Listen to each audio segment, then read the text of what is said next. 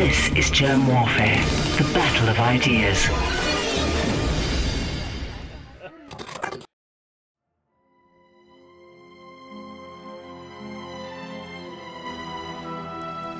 My name is Germ.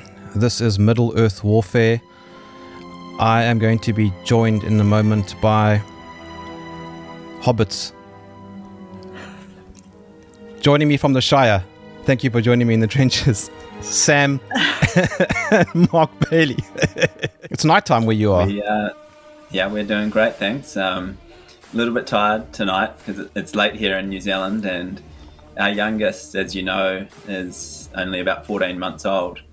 And he's Yeah. just sort of hit that phase where he needs a lot of attention around the clock. So everyone in the household's playing hot potato, like even the older kids. Uh, we They, they'll be like, "We've had enough. We're Yeah. done. We're done now." Mum, I normally have whiskey when I'm doing my show, but because it's the other way around, um, I'm now drinking coffee. And I'm drinking coffee with cream. How do you drink your coffee? Well, that's interesting, Jim, because Sam, I think in Sam's lifetime, she's had one cup of coffee, and it was when she was working. Uh, Well, you can tell the story. I had a. I- I was working for this very infamous cardiologist who was like a tyrant, and we'd finished this really long, horrible ward round, and then he he said, "Okay, let's have a drink," and he made me this black, strongest coffee imaginable, and I was and I just drank it because I was this good little medical, you know, doctor and junior doctor, and I had it, and I'm like, mm, lovely. Never again. Or are you saying that black coffee matters? well, it, it does to me, Jim. So I've got a, a really nice espresso machine at home, and um, Sam doesn't know how to use it. I think she pretends that she doesn't know how to use it. Um, What? what are you saying? like I, I tend to make the drinks so and sam likes green tea and hot chocolates uh, etc so i tend to i tend to make the drinks but she, she doesn't go near the coffee machine because she has no interest in it. But even our um our middle son he was keen on coffee from when he was about two years old. So um, he's he's nine now and I, I enjoy coffee with him. The two of us will sit there and uh, have a coffee and Sam's pretty disgusted by it, but Uh, but you uh, know Tim Noakes, and I am a keen follower of his uh, low carb. Um, what's the word? I don't want to say lifestyle, but I guess it is. Uh, you said you said now that uh, Sam likes hot chocolate. Do you do you tell this to Tim, Sam? Uh, you know, I like all the wrong things. Jim, if I'm honest, I love ice cream and all the things that Tim Noakes would be like, no, no, no. So, um, no, I, I, I don't tell Tim those things. What are your views, Mark, on carbo loading? Anyway, I mean, you you have a keen interest in sports. yeah. So in the early early two thousands, I was a full time duathlete, and some of my training days were up to eight hours long, particularly on the bike, up to two hundred sort of kilometer days on the bike, and then getting off the bike and doing a run after that sometimes. So yeah, there was a lot of. Um, I had a lot of time uh, investigating various foods, and and did tend to have an incredibly high carbohydrate diet, especially initially. But then I worked out that what what tended to happen on those huge training days was that I was waking up at like 3 a.m. needing to eat, and it got really disruptive. And sometimes I'd be in the kitchen at two or three o'clock in the morning, cooking up you know huge meals. So actually, it was funny because yeah, Tim's work's really interesting because I actually worked out myself that I needed to add a lot more fat, and once I started doing that, uh, I didn't wake up in the night needing food anymore. In particular, I found um, dairy and meat was really good, like a lot of cheese, uh, yogurt, uh, a- any types of meat, whether hot or cold. And uh, yeah, so, but you know, we have been um, talking with Tim lately about some of his latest findings. And yeah, totally fascinating to me because once in a while I would hit the wall. Uh, you, you know what that means? Like in the middle of exercise, that you suddenly, your performance drops to about 50% or less. And previously, it was thought that that was your glycogen running out, but some of Tim's work in this area is fascinating and showing that it's probably not actually related. There's a central mechanism where your body just says, no, no more. And, and it's probably the wisdom of the way our bodies are designed so we don't uh, damage uh, the peripheral body. But yeah, I mean, I think our, from what Sam said earlier, she, she certainly is sweet tooth, but our diet in general is, um, I think Tim would be pretty happy with it. Most of the meals we eat, um, we do eat a lot of meat, a lot of dairy. We have raw milk, uh, which we have every day. So yeah, yeah, no, we're certainly, but it's one of those things we find that um, people get really upset about what other people eat. Yeah. I, don't, I don't know about you, Jim, but like it's my my audience gets really kind of it's this division between the plant based food and the carnivores, and I'm sort of I don't really want to get in, in the middle of it. I'm just like this is what I do. I don't mind what other people do. Well, uh, do you even have meat in New Zealand? What do you have? You got sheep and a few birds. What? do we have meat? yeah, we've got we got so many cows, so many sheep. It's it's unbelievable. Yeah, uh, it's really crazy. Like most countries couldn't imagine the amount of cows and sheep that we have here. Where I mean, I think our sheep are way down on peak. You know, the end of last century. I think they were at peak, but I, I was take a stab that we might have 30 million sheep, which uh, is six um, times the human population. Gee. And I think cows wise, there might be 10 million. So double the, the human population. There's a great segue here. I mean, you guys are primarily based around health and well being.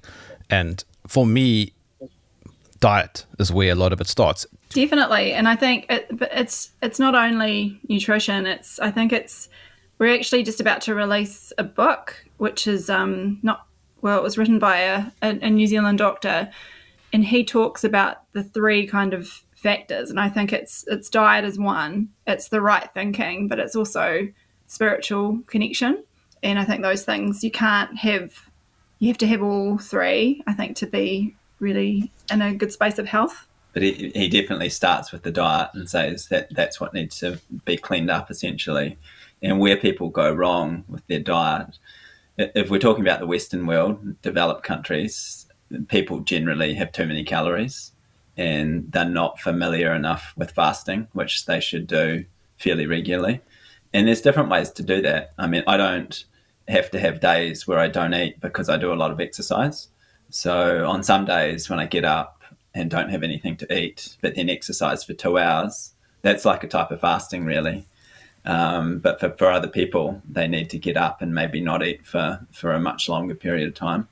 So that that's the first point is that most people eat too much and they're so worried about fasting. Uh, otherwise, people are just eating nutrient deficient foods.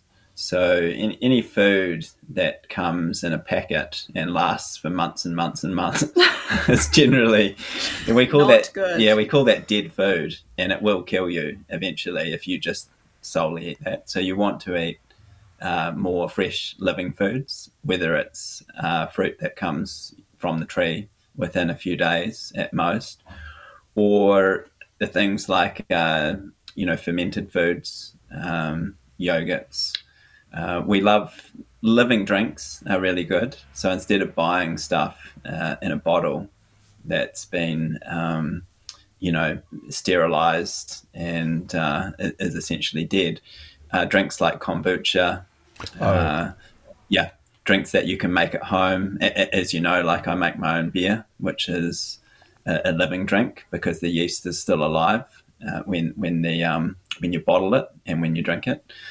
So that's another factor. So making sure the food is is fresh and, and alive rather than dead. And of course, the other major problem is when food gets contaminated with uh, obviously things like glyphosate, uh, and that's far more common than people think. So most foods that you buy at a supermarket or at the main stores, a lot of that potatoes, pumpkins, or just about everything a lot of those um, vegetables. Onions, anything with long stalks, yeah.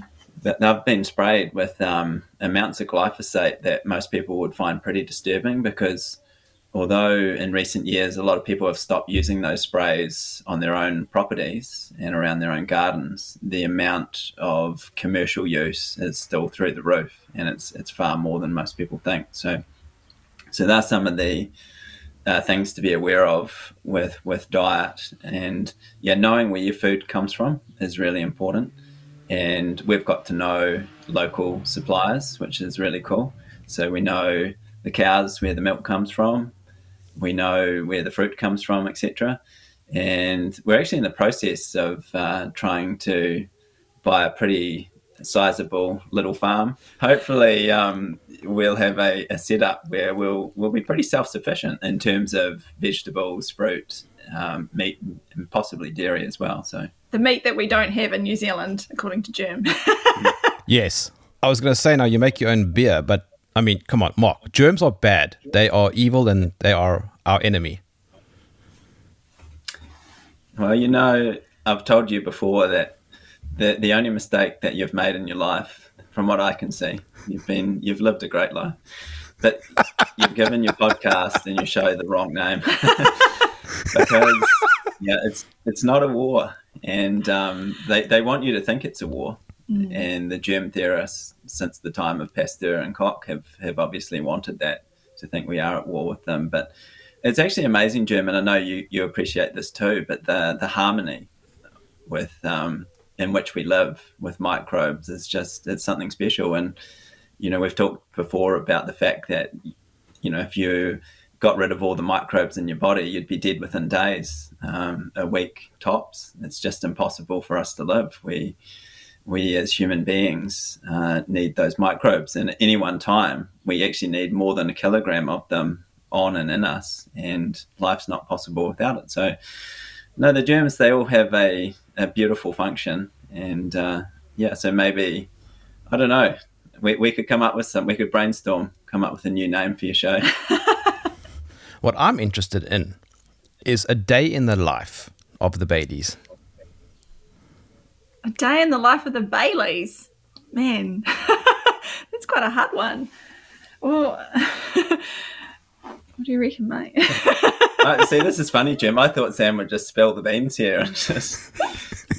but, well, I tell you what, um, it's we we're very much family based, and we have our three boys. Uh, age the oldest is eleven, youngest is fourteen months, and we spend a lot of time with them every day, like hours, like way more than the typical parent spends with their kids. Uh, the kids do a lot with us, um, helping around the house. Um, we sit down to dinner every night, basically. Um, there's never, I don't think we, we've actually never have an evening when the whole family is not sitting at the table and I know that's unusual in this day and age, but that's what we do. I, I do all the cooking because I'm a control freak in the kitchen. I love that. Sam, Sam, is an amazing cook, uh, like yeah. uh, incredible. I like, yeah, in terms of if Sam's making a lasagna, she makes the pasta from scratch. Like everything is, is made from scratch. really. Scratch. Yes. Oh, that's fantastic. Yeah. Yeah. And yeah. the problem for our boys is that they think this is normal. So when when they sit down to a meal and there's a handmade lasagna, and Sam makes bread like every second day. So there's homemade loaves of bread and bread rolls and fresh butter on the table. And I think our kids just think this is normal. This is this is what all mums are doing around the world. Um, so that's yeah, dinner's really special and all the food. Like even in the middle of the day, uh, like if it was just me, I'd just make a toasty or something in the middle of the day. But Sam will get the cookbook out and say, "Oh, there's this amazing pasta dish that I've been wanting to do for a while with, um, you know, blue cheese and broccoli and some bits of bacon and stuff." And you know, she'll say it'll be ready in an hour. so yeah, there's there's a heap of time spent on cooking, which is really cool. But, but I think that's the center of the family, and that's keeping you together and having that time to talk and just connect with the family. And yeah, we spend and we do reading with the boys. Like a lot of the things, I think we're very focused on trying to keep them aware of what's going on as well. Like we're quite probably quite honest about what's happening. They understand about COVID about things like the WEF and you know not to scare them, but just to make them aware of what's going on. And even our, our middle son, he will come home and go, "Mum, they were telling us propaganda at school." like, okay. I think, um, yeah. What else? Um, yeah, it's really with the work we do, Jim. It's really variable day to day. Like the last week, we've been getting ready for publication of a book, so that's been keeping us really busy. But in terms of each week doing like Sam's video, I, spend a lot of time doing the research first, and it's quite funny because I, I come up with a whole lot of ideas um, that we are going to present to the public, and then I present it to Sam. And most of the time it gets the green light, but sometimes she's just like, no, no, no. way too technical, way too technical, uh, too much detail. People are going to just fall asleep. We need a, a punchy 12 to 15 minute video that people can just sit down and really get get the guts of. So, because most of the time we spend like all day together, virtually every day, and we've been doing that since we first met. Even in 2007, when we first met, we were both doctors in the hospital, and we started just doing our own ward rounds together, basically. and we're the, like to hell with everybody else. Yeah. We just do what we want. and we'd turn up on a ward, and the, the, nurses would say, "Are you? You guys always seem to be put on the same team." And we'd just go, "Yep, seem seem to be." Um, one so, of those annoying couples, probably. But yeah, so we do spend a, a, lot of time together, and it's really important with the work we do um, because yeah, I'm behind the scenes a lot of the time, uh, doing heaps of the the research. And if there's a hundred page paper that has to be read, that's my job uh, to to get to the bottom of it. And then Sam comes up with the stuff that needs to go out to the public, the, the more kind of Sam's got this amazing ability, and I think a lot of people say this to communicate to the public. And a lot of it's really, you know, we take virology papers and other medical papers, which are so boring. Most people would fall asleep reading them or, or can't be bothered reading them. And um, yeah, what we do is try and get the get the really important information, and Sam makes it fun and produces a video for, for everyone to see. But uh, as you know, recently I did the uh, 29,000 word essay, and that, that was my chance to, to, to, publish some of the yes. stuff that I'd been working on in the background. So, yeah, no, just coming back to what we do each day. Uh, yeah, I think uh, yeah, and it's kind of like the life of a content creator like you, Jim. It's like a lot of the time, probably more screen time than I'd like. But at the same time, it's uh, just getting that's how we make our living now since we're not, you know, medical doctors. And I mean, I kind of, I really enjoy that, but part of the creativity and things. But I think, yeah, very much family focused is is our general yeah, uh, something I don't know if you know this, Jim. I don't know if Sam said it before, but we we have an award-winning garden. What happened was that um, Sam uh, had this vision to just, and this is like a specimen garden, not like a crop crop garden or vegetable garden or anything. And Sam had this vision to to plant like all these specimen trees, and we're on quite a difficult uh, section. It's quite steep, and I, I had the honor of digging in about 500 plants on a hill which it took years to get them all in in the right places. And then I'd make him move them. And then because I, I, like to do that, Jim. I say put it there, and then like two years later, I say, "Can you move this now?" And he'll be like. I'd say, well, hang on, the, the roots are actually pretty well developed. It will take me an hour to dig that plant out. But it looks amazing now. Yeah. It looks awesome. So, yeah. so what happened uh, a few years ago was we we finished kind of creating our garden, and then we got notified by the local authorities that we'd won an award that somebody had walked past our house. And oh, does so? It's a literal award. Yeah, yeah, yeah. We've won it a few times these awards, and we got sent the form, and it said we had to tick your age, and the boxes were over 85, 80 to 85. 75 to 80. Or under 65.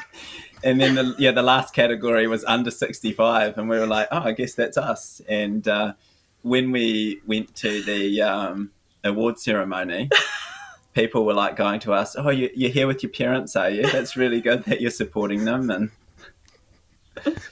so yeah, that's our little secret. We we're gardeners. It's I'm, I'm obsessed with Japanese maples, like Japanese style themed gardens. So it's quite, yeah, it's cool. And this time of year, when it's getting into spring and summer, it's beautiful. Both of you were medical doctors, and you said you're no longer. Are you now officially both no longer medical doctors? Well, you can go first, yeah. Uh, well, the great thing is, Jim, is that we can keep our titles because they can't take that away from us. And in terms of, I actually quit medicine in 2016. So for me, the writing was on the wall. I, I didn't like the allopathic system and I thought it was getting worse and worse. And in some ways, it felt like a black cloud was coming. And I think I was right in, in that, um, in that feeling. So I'd had enough of it back then, and I was encouraging Sam to get out of medicine back in 2016. But she had a, a research job that she loved, and a lot of patients who adored her, and decided to to stay in for a bit longer. Uh, so, but to cut to the chase, yeah, the current status is the the medical council came after me unexpectedly earlier this year because of the interviews I was doing and I'd been out of it for six years. But what I didn't realize was that it, once you've practiced in countries like ours, you stay on the public register, uh, even if you're not practicing anymore. And they said because I was on the public register, I had certain uh, responsibilities.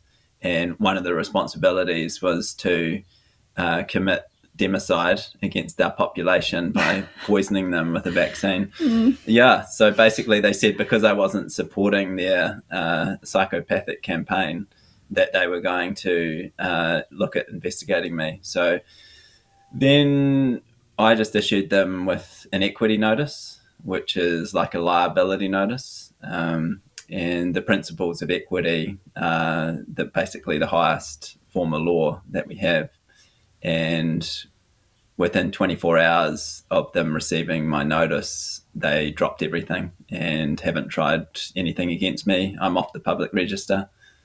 Uh, so, and yeah, for me, it wasn't quite the same because, you know, they've been coming after me since, I don't know, early, mid, no, September, like 2020. So I'm still on their kind of most wanted list. but um, I tried the same thing that Mike did, the equity law and I'm still on the register, but they have actually stopped kind of the communication with me. So, I mean, I've stopped. I just ignore them now and I just kind of laugh at them. And now I, I enjoy just making videos mocking them. That's my favorite thing to do in the world. and, and, the funny thing is, Jim, we know they often watch these videos. They so. watch all of them. Yeah, yeah. That's what's crazy. They'll be watching this interview. Like so they and they do transcripts of them all as well. so it's good to call them out and say that the 12 people sitting on the Medical Council of New Zealand, they're criminals, yeah. basically. And increasingly, people are investigating uh, just how mixed up in this international uh, with the federal state medical boards, yeah, etc. Did you know this? That there's this board based in Texas that basically controls all of the medical schools, like all the medical councils um, yeah, around the world, like New Zealand's linked. The CEO of the medical New Zealand Medical Council is in charge of this organization. It's a privately run group. Well, she, she's about to take a position. Oh, yeah, yeah, yeah, And, and and yeah, it's just it's mad. So if you are kind of blacklisted, as it were, in one country like in New Zealand, we'll be on this this international thing. So I can't work, even if I wanted to, I couldn't work anywhere. Yeah, because we we noticed this when some of the doctors wow. in New Zealand were being suspended. So we had quite a lot of doctors here, formed a group, uh, NZD SOS, and many of the doctors got suspended for not going along with the COVID nonsense. And some of them who were suspended noticed that the international, the uh, federal state medical board, etc., was being notified of their suspension, meaning that they are coordinating this around and communicating to each other around the world. So you know, if a doctor gets blacklisted in one area, it basically carries over into all other areas uh, around the world. So it's pretty hard for them even to, to relocate. So, so yeah, but you know, Jim, we just um, we honestly laugh at them now. They're just uh, hilarious, like how they just bumble along and um, unfortunately for doctors in the system, they they have to go along with this, and a- any doctor who's basically still got a license and still working is essentially just completely under the thumb. Well, they're selling their soul, really. What they've done, it's it's it's not good because you can't. All you can do is promote that whatever they say, the medical council, the Ministry of Health in every country, it's the same. You have to promote it, or you can't work, mm. and and then you're discredited. You're a quack, whatever they want to call mm. you. But I think so many people now don't trust they don't even trust their own doctor and it's amazing to see that real shift which is i don't think it's just me that's noticed it it's just it, No. yeah But I mean, to be honest, Jim, we, we don't want to be part of that system. I mean, we have nothing to do with it. And most of the allopathic methods that we learnt, surgery, um, prescriptions, cut burn poison chemotherapy, all this kind of stuff, we, we wouldn't um, use it or advise it to anyone anyway. So these these days, I guess people would call us uh, naturopaths. So we're, we're happy. We're not formally qualified in that area, but uh, we're far more inclined in that direction compared to our old allopathic training. Uh, you're also just thinking critically about things, and I think that matters. Yeah, definitely. Yeah, and I mean, I think it's really exciting because you go into areas that I would have never. I was not really interested in. If I be perfectly honest, I was never interested in virology. I never thought that that would become a specialty of mine. But it's um, you know, I think you end up getting pushed into these areas um, because you're you're interested, and then you uncover a whole lot more things, and then it leads into other areas and I mean, I, I'd like my own channel. I, I want it to be more focused on health in general, like helping people to help themselves. Um, I don't want it to be all about viruses because it just it's boring. Let's be honest. But just um, yeah, I think to help the most amount of people. Yeah. Your your channel, Sam, has come a long way. I mean, you've you've gone from videos on penis size to the existence of viruses. Do you know? Do you know, Jim? That was that video was actually my idea. Sam was actually really reluctant to do it, and to be honest, it was when Sam's YouTube channel was absolutely cranking, and back then uh, it was very different because yeah, we could make videos quite quickly, um, just based on kind of current knowledge that we had from our training, etc. And that that video was not a lot of work, and I don't know, it went is it in the millions like for Yeah. views um, and and it, it's funny, but do you know, these days we take so long to make videos, and of course we can't put them on YouTube and get millions of views anymore. But there's there's a lot more satisfaction doing what we're doing, and which is just following the true path now. And yeah, we know that Sam could resurrect her YouTube channel just doing more mainstream kind of or I don't know. that kind of content, but uh, just it's just got no no interest to us. It's just soulless. But like you said, I think actually what's happened, maybe not excluding the penis size one, but it's, I feel like that has been a journey for me. And it's kind of the documentation in a way of what I've learned and what I've believed at different times. And it, I mean, it constantly changes. And I, I, I don't, I'd never try and say that I know everything. I'm just, I'm learning as I go. And I like to show what I've learned, the scientific kind of discoveries. And I've just become more sophisticated at the, actual filming part. Well, I didn't know how to do that when I first started. Um, so that's been that's been really cool. It's that time way up because it does. It probably takes about fifty hours to make each video, like including all the research and everything else. And it's um, but it's worth it. And I think, and I mean, like you, it's like you provide a lot of all this content for free, and people, and I, I'm just grateful that people think it's it's good and they want to share it and if they can learn something or if it reduces their fear of some of germs then that's cool too yeah I don't like it when people fear germs. or fear germ well, that's that's what's so amusing. I think, um, Jim, I remember reading one article that that was absolutely going after you, and I thought, I thought this is really strange. It was as strange as reading, um, you know, these smear articles about Sam, and we everyone around Sam's just going, "What are they talking about?" Like Sam in her spare time, she's making lasagna and cookies, and you know, doing homework with the kids and taking them down to feed the ducks. And Have you and, been? you know, uh, no, go on.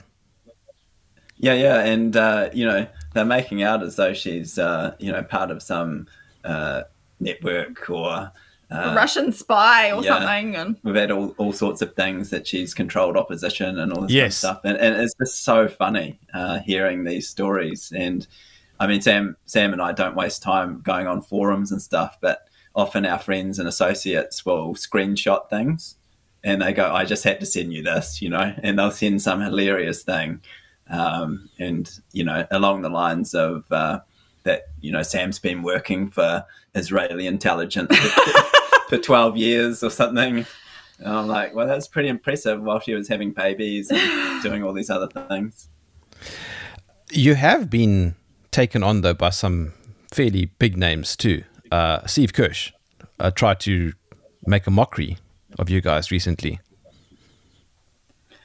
I, I got to say, Jim, Sam hardly even knows the names of most of these people. She does know Steve Kirsch now, but um, she's actually remarkable. And I think it came from probably having such a, a massive audience on YouTube and the amount of comments that would come through every day. We're in the thousands, you know, and Sam couldn't obviously read them all, but she'd flick through some of them. And, and of course, you get used to all the kind of um, slander and nonsense that comes through. So, yeah, I mean, but ultimately, I don't really care what Steve Kirsch says, or like honestly, I don't. Like, I just, I think I, I don't. He can have his opinion on things and say things about me, but ultimately, it's. I think it just repre- it just shows him for who he is. If this is if this is the kind of blogs he writes or whatever, I'm just I'm not interested in it. Like, it doesn't matter to me. yeah, and I'd have to say for, for the ones, because we had the same in New Zealand in 2020, the mainstream media were trying to write smear articles against Sam. And uh, to be honest, Sam doesn't even read them. Like, it's other people go, oh my goodness, we saw this terrible Are you article. okay? Are you okay? I'm like, what? Sam's like, she wouldn't.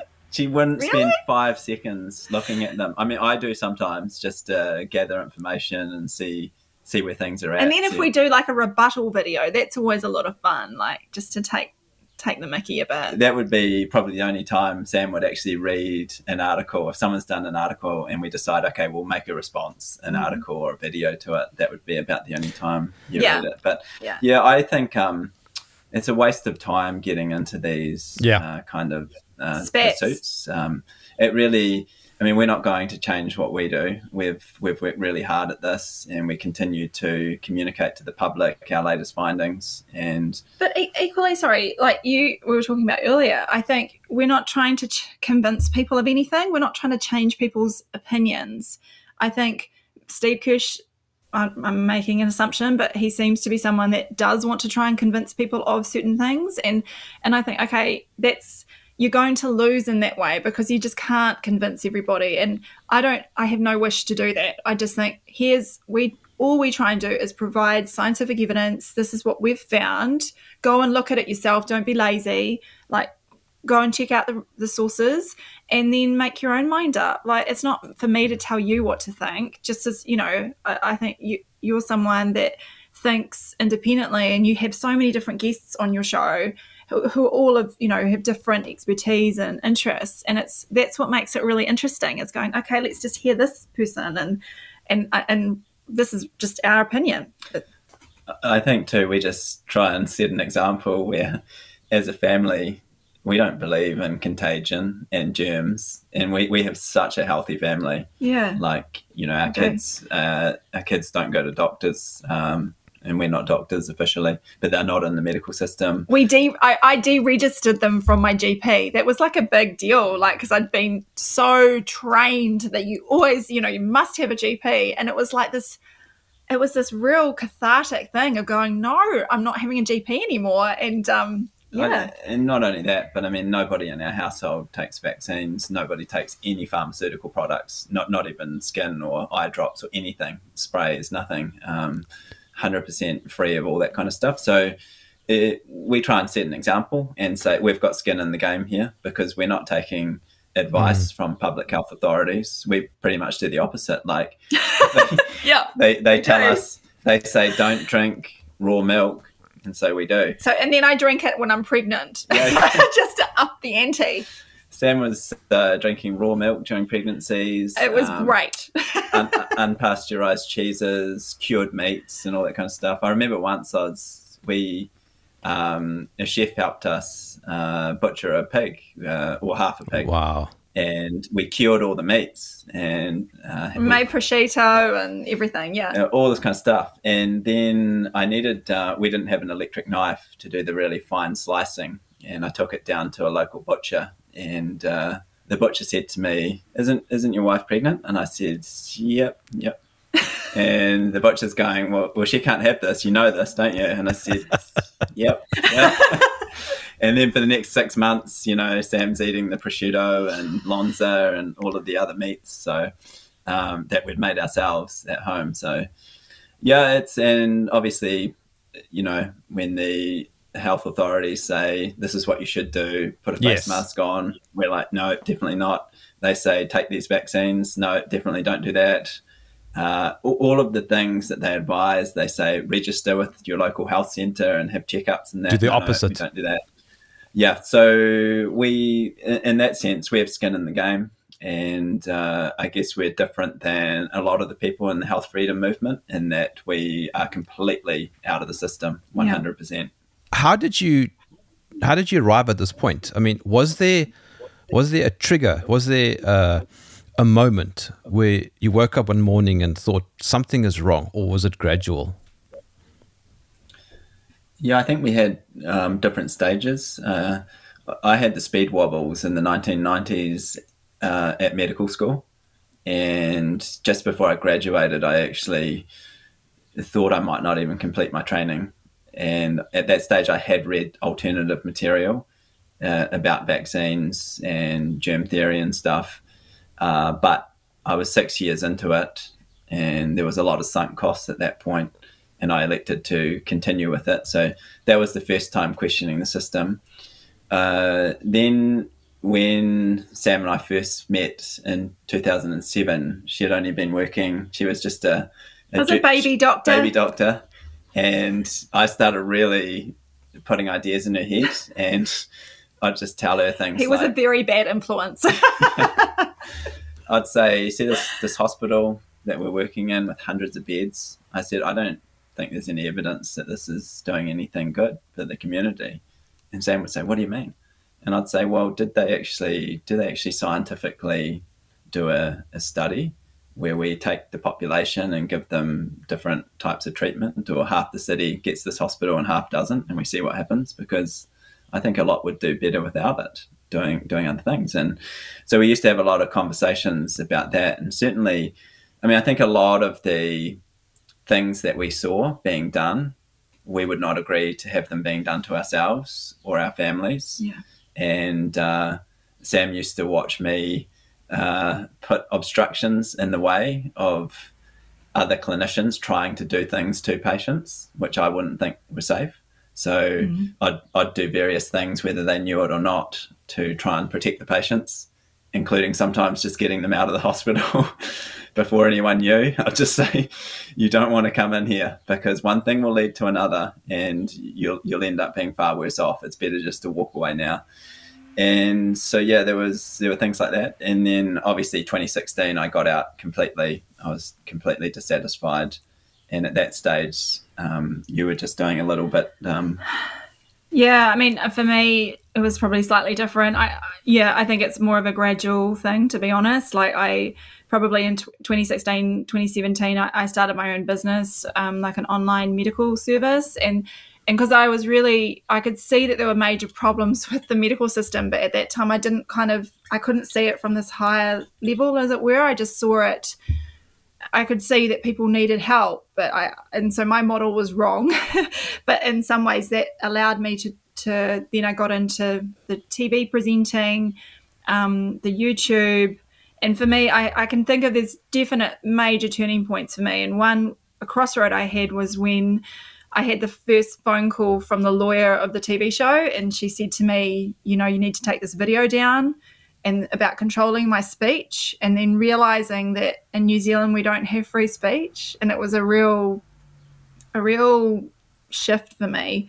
And then um, another kind of change in my viewing health was it sort of happened kind of in a similar time. Uh, one of my followers actually, she sent me four books, and one of these books was this this guy I, I really believe in that we're remaking this book of Dr. Ulric Williams and it had it did have a profound effect on me like virus mania and realizing kind of how this has been going on for a long time these problems with the health system and there are other ways of looking at it because I think that's the other thing Jim is like I didn't realize there was this thing called terrain theory you know, until you're kind of shown this, you, you're, you're never even thinking that this thing exists. And that for me was a, so yeah, kind of 2020, 2021, like these last few years, I felt like this has been a huge steep learning curve in terms of health and realizing how to be healthy. Um, all the things I knew were kind of were wrong about what caused disease.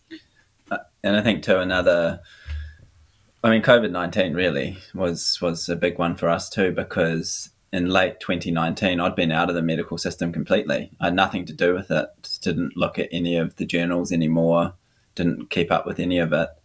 But the whole COVID situation, because we knew something was wrong, we just smelled a rat right at the start. So we started uh, reading everything we could, and pretty quickly, late 2019, early 2020, we started looking into virology and that's when we discovered the Perth group. And we discovered at that stage, before Sam was a co-author, we discovered the ori- original version of Virus Mania that uh, Torsten and Claus had written. Yeah, and that was the switch point for us. Was early 2020, and we sat down and said, "Look, this this whole thing of virology looks like complete fraud, and it's time to start uh, investigating it." And we could see that others had tried doing this before like the Perth group, um, Stefan Lanka and others had been working at this for some time, but it seemed to be a lot of their conversations were just limited to to small groups. It wasn't really spilling out into the public, and we thought we've we've got to start getting this out to a bigger audience and maybe simplifying a lot of it because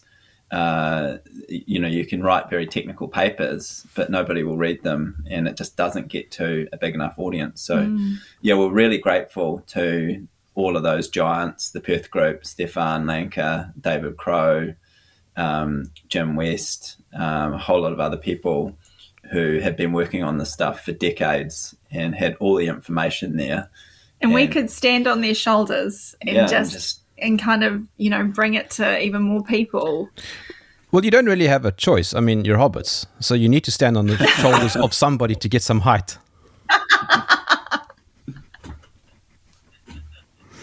Yeah i think jim when you when you come to new zealand you, you're going to be disappointed there's only there's there is a hobbit village, but the rest of the country doesn't really look much like that. So. We don't have much going for us here on the African continent, so we have to laugh at other people if we can. well, Jim, you know that uh, many many of our families actually been to Africa, and but Sam and I haven't. We have not been there yet, and uh, we will come. We will get there eventually. I know. Yes, and I'll take you. I'll take you hunting if you come at the right time. Yeah, actually, we have been. Then you can see. Then you can see what a big animal looks like. Yeah, yeah. actually, we've only just touched like an orc. yeah, we've we have touched on the the northern part of the continent, but we've only been uh, in, in, Egypt. We got down as far as Dahab. That's that's as far south as we've ever gone, and uh, yeah, we've been to we've been to a lot of countries around the world. Uh, and I've been to about 26 out of the 50 states, so been to over half of them, but uh, and, and, to most of the continents. But yeah, we still haven't really got to Africa. But uh, well, if you've been to Perth, then you have almost been to South Africa. That's right. Mm. Yeah, yeah, exactly. Yeah. Yeah, and, and we have been to Perth. We we do have good friends in Perth, and we, we love Perth. And uh, Sam even worked there uh, for for about three months. Which is your favorite movie? Uh, the, the Hobbit or Lord of the Rings? Uh, it's kind of a tricky one because I quite like The Hobbit. Yeah, I think. I mean, they had. I like I like the dragon in the. Yeah, probably the, the Hobbit, the trilogy is better, but I think they had the advantage that they'd already made the Lord of the Rings, so they Mm. they had the benefit of making that that one first and getting all the practice together. So, And I'm think so it, glad. it, it would it would have depended which way round they made it. I think if they'd have Yes. made the Hobbit first, then the Lord of the Rings would have ended up being better. I'm And, glad they uh, kept some sort of consistency though between the two. I don't know if you've watched Game of Thrones at all, uh, but there's a new. Okay, so so there's this new House of the Dragon that's currently playing, and it's meant to be the prequel, right, to Game of Thrones. But they've now included black characters, but there are no black characters in Game of Thrones. So what happened to all of them? Yeah. yeah, I I see where what are you you saying, Jim? Yeah, There's some apartheid. What? it's been some sort of uh, word beginning with H that happened. And, yeah. To a question, yeah, that came from from Norman. he wants to know, Sam, where is your penis video? Because it's not on Odysee. It's on YouTube. I'm still, I'm kind of shamed by it, but it's got so many views. I'm like, oh, should I delete it? You can watch it. It's like four minutes or something. Yeah, it's, it's actually a real shame, Jim, because so many of Sam's videos have been taken down off YouTube, and there were some really great ones on the PCR, and uh, particularly 2020 videos in the early days, um, and a lot of people wanted to see that stuff, but they're all gone. And unfortunately, yeah, you can leave the the kind of silly ones like like that. The YouTube are fine with that still up there, uh, but And, uh, and I mean, I've got a video on there on atorvastatin, okay, and it's like the trouble is, is, is it, it's this stage of awakening that I was in. I wasn't fully awake then, so I'm like, please don't hassle me. I know about the problems with statins.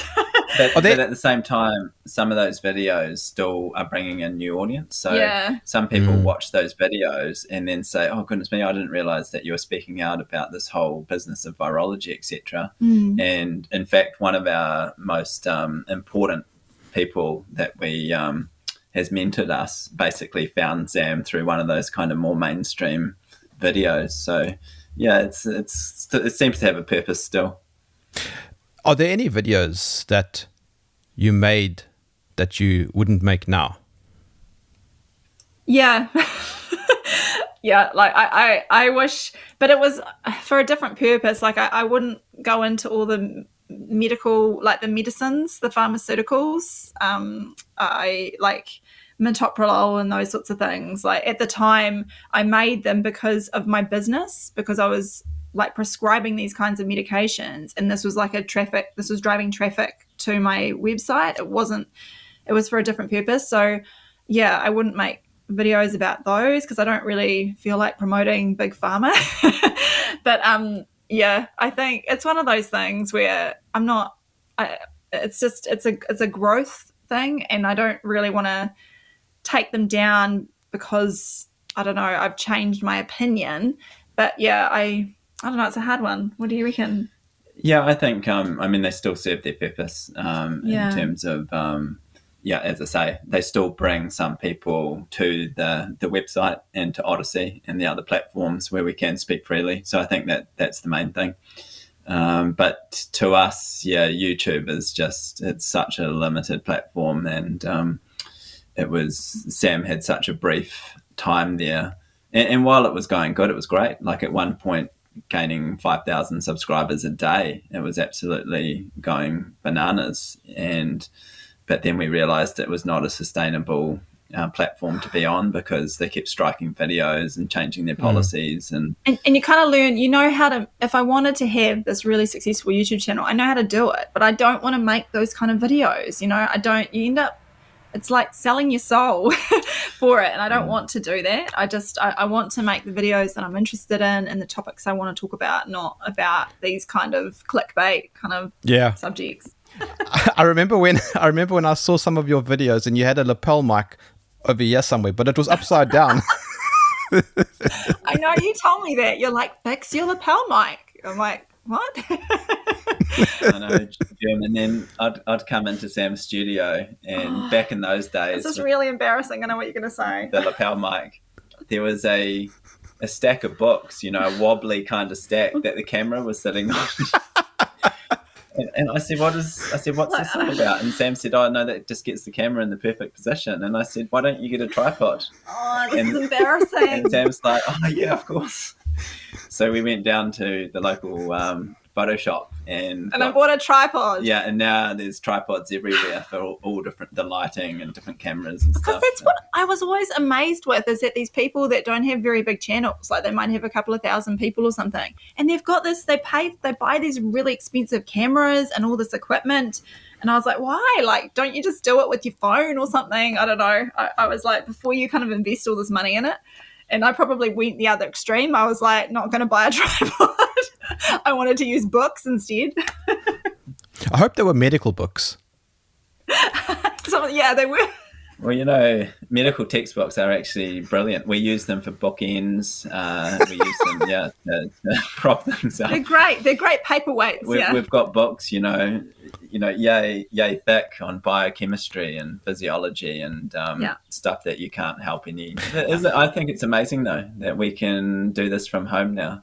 And if you watch a TV documentary from the 1980s or 1990s, it looks like poorer quality than the average uh, podcaster these days. So it is incredible. And um, yeah, I mean, there's almost too much content, as you know. It gets totally confusing for people now. There's so many platforms and so many channels, but it, it is at the same time uh, phenomenal that we can set up these home studios. And uh, you know, once upon a time, to to do this sort of thing, we'd have to book a studio and drive into a, a local town or city uh, just just to do something basic like this. And if, if you think about it, it's amazing also. I mean, here we are chatting. I know. know. And you're in South Africa, of all places. Yes. and can you believe it? I actually have electricity right now. yes, that's, that's good. Um, no more blackouts. Yeah. You can't say blackout, that's racist. Where do you see things heading in New Zealand at the moment, like with all the stuff that's going on? Yeah, well, obviously, like most places, people don't really know what's happening. So people are completely asleep to the financial system. The they're completely asleep as to how much inflation is coming. So I mean, people are seeing the early signs of it and, and maybe starting to to worry a wee bit. Um, uh, New Zealand does have a lot of advantages. We're pretty much self sufficient in terms of food, um, power, and things like that. There's there's just no issues whatsoever. We can be autarkic. We can, if, if the rest of the world ignored us, we- we'd be fine here. We would there'd be certain things like we don't make cars and Shoes. We'd be shoeless. We'd be like hobbits. yeah, we wouldn't have our Nikes anymore and, and so forth. But uh, in, terms of everything in, in space and fresh air, all that kind of stuff, water, it's all here. So it, it just depends how much people go along with it. And there does seem to be pushback. Yeah, Uh, there's been some interesting developments recently. Like we've had the local body elections, which are like the local government kind of elections, and there's been this real because there's this group, this freedom group in New Zealand called Voices for Freedom, and they basically encourage people to go out and you know get into office, as it were, in the local government level, and lots of them got in. Hmm. And so it's really thrown the spanner in the works and and like covid's pretty much all shut down. We were, we have been going on with this still for ages but apparently today or something there was there's been announcements that they're not worrying the big like covid vaccine pushes are saying you don't have to have boosters anymore it's like these interesting um kind of dynamics changing the three waters oh you probably know more about it than i do Yeah, well, they're like everywhere. They're trying to take over control of the water supply, and uh, but that's not getting much uh, support here either. People can see straight through it. So, um, yeah. So I think, um, I mean, at the moment, things are not too bad. I'd have to say, and but I, I think the the amount of inflation coming is probably worse than most people think uh, because it hasn't really fully hit here like it has in other countries. We're, we're often about six months behind. It was the same with uh, the vaccine rollout and stuff here, the COVID jabs. We were about six months behind every, everyone else. So, and we're Yeah. defi- and we're having excess mortality now you know yeah. which directly correlates with the boosters. so um, yeah, there's definitely effects of from the vaccines. But I, I think, Jim, to, to, be honest, we don't spend that much time uh, thinking about. We, we decided a long time ago. In 2021, we did look around the world and think what what countries would be good places to settle our family into. But some time ago, we decided that everyone in the world's got a. This is a global thing going on, and you can't just hope to move to one country and live in paradise. So, like a lot of people around the world, we've decided we'll stay where we are and make the most of it. And yeah, we're we're actually pretty optimistic. Uh, we know that we can take care of our um, family and those close to us. So yeah, we're just uh, as we say, we're making plans to get our own block so we can be more self sufficient. Look to get solar power and generators, maybe some batteries and stuff, getting off the grid a bit more uh, the place we're looking at's got its own water source, so we wouldn't be dependent on anyone else. Mm. So yeah, no, we're we're optimistic, and you have to be when you've got kids, yes, because they, they look to you, and we we're very optimistic for them. So we're telling them that there there'll be plenty of good things happening. I think that cat's just joined us. oh, that's, yeah, your cat. Yeah, he he just pushed the door open and I, came in. I, I, don't know how he actually got into the studio, but he, he, worked out how to um, how to how to open the door. The little wee cat. What's your What's your cat's name? Lynx. Lynx. He's a black butchered cat. Yeah. a black cat. Did he just walk yeah, in yeah. front of you? Yeah. he does it all the time. We don't seem to have any bad luck. Um, and uh, we, we might just have to quickly put him out because otherwise he'll start like knocking things over. Um, just put him out. You know, Jim, we don't um, we don't vote at all. We don't pay any attention to politicians in general, and uh, I guess if we we're anarchists basically philosophically. So we we pay very little attention to her, but yeah, it's hard to ignore with what's going on lately. And uh, yeah, I mean, clearly she's here to carry out the plans of the globalists and the WF, etc. And uh, a lot of people are actually waking up to that now, because when people were saying this three or four years ago, saying that she's a plant, she's just you know, because it was this crazy situation where she came from nowhere, and six weeks out from an election, they just put her on the stage, and six weeks later, she was declared the prime minister of New Zealand and uh, you know it was all set up. So and she was pregnant. Oh, isn't she lovely? well, apparently, yeah. Yeah, we don't know. Yeah. Um, but anyway, yeah. I mean, lately she's. Um, I mean, it's just. I, I think yeah, she seems to be pretty stressed out though. I don't know if she's realised that maybe what she's doing the full gravity of it is that it's going to be her head that's on the block basically and I, I don't know that she can even live in New Zealand long term. She's not liked here. Like really, she's not. She's she's not popular. Yeah, you don't really meet people that support her. They they have polls which say that you know fifty percent support her or whatever, but if you talk to anyone that you meet in the street, uh, she's incredibly unpopular. So yeah, but that's we don't really have we we waste no time thinking about her or or her latest um, shenanigans on the world stage.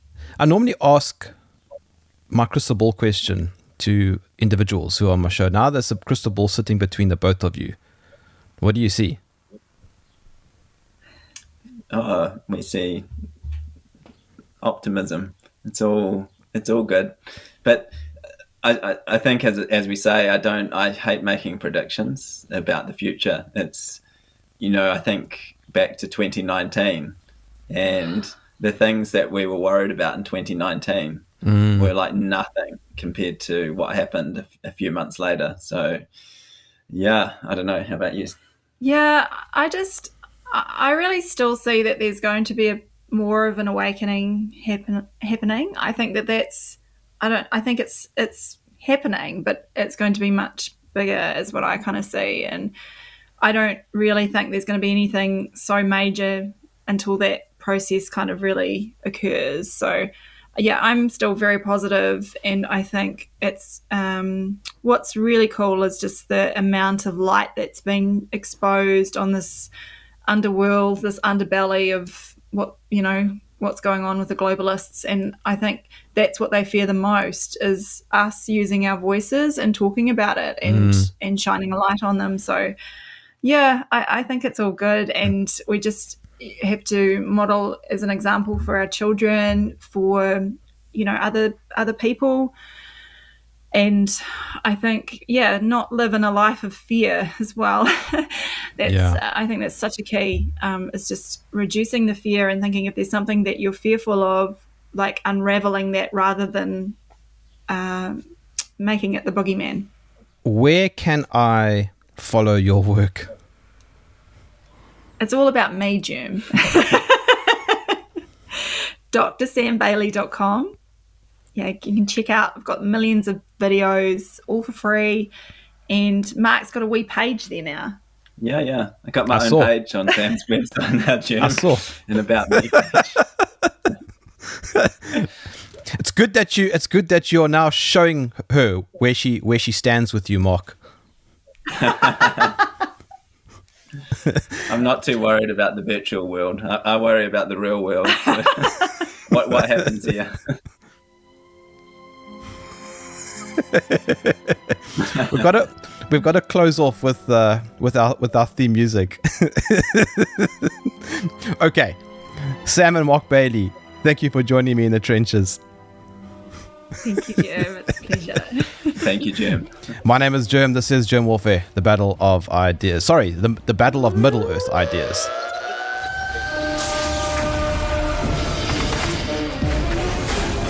If you enjoyed this podcast, please visit supportgerm.com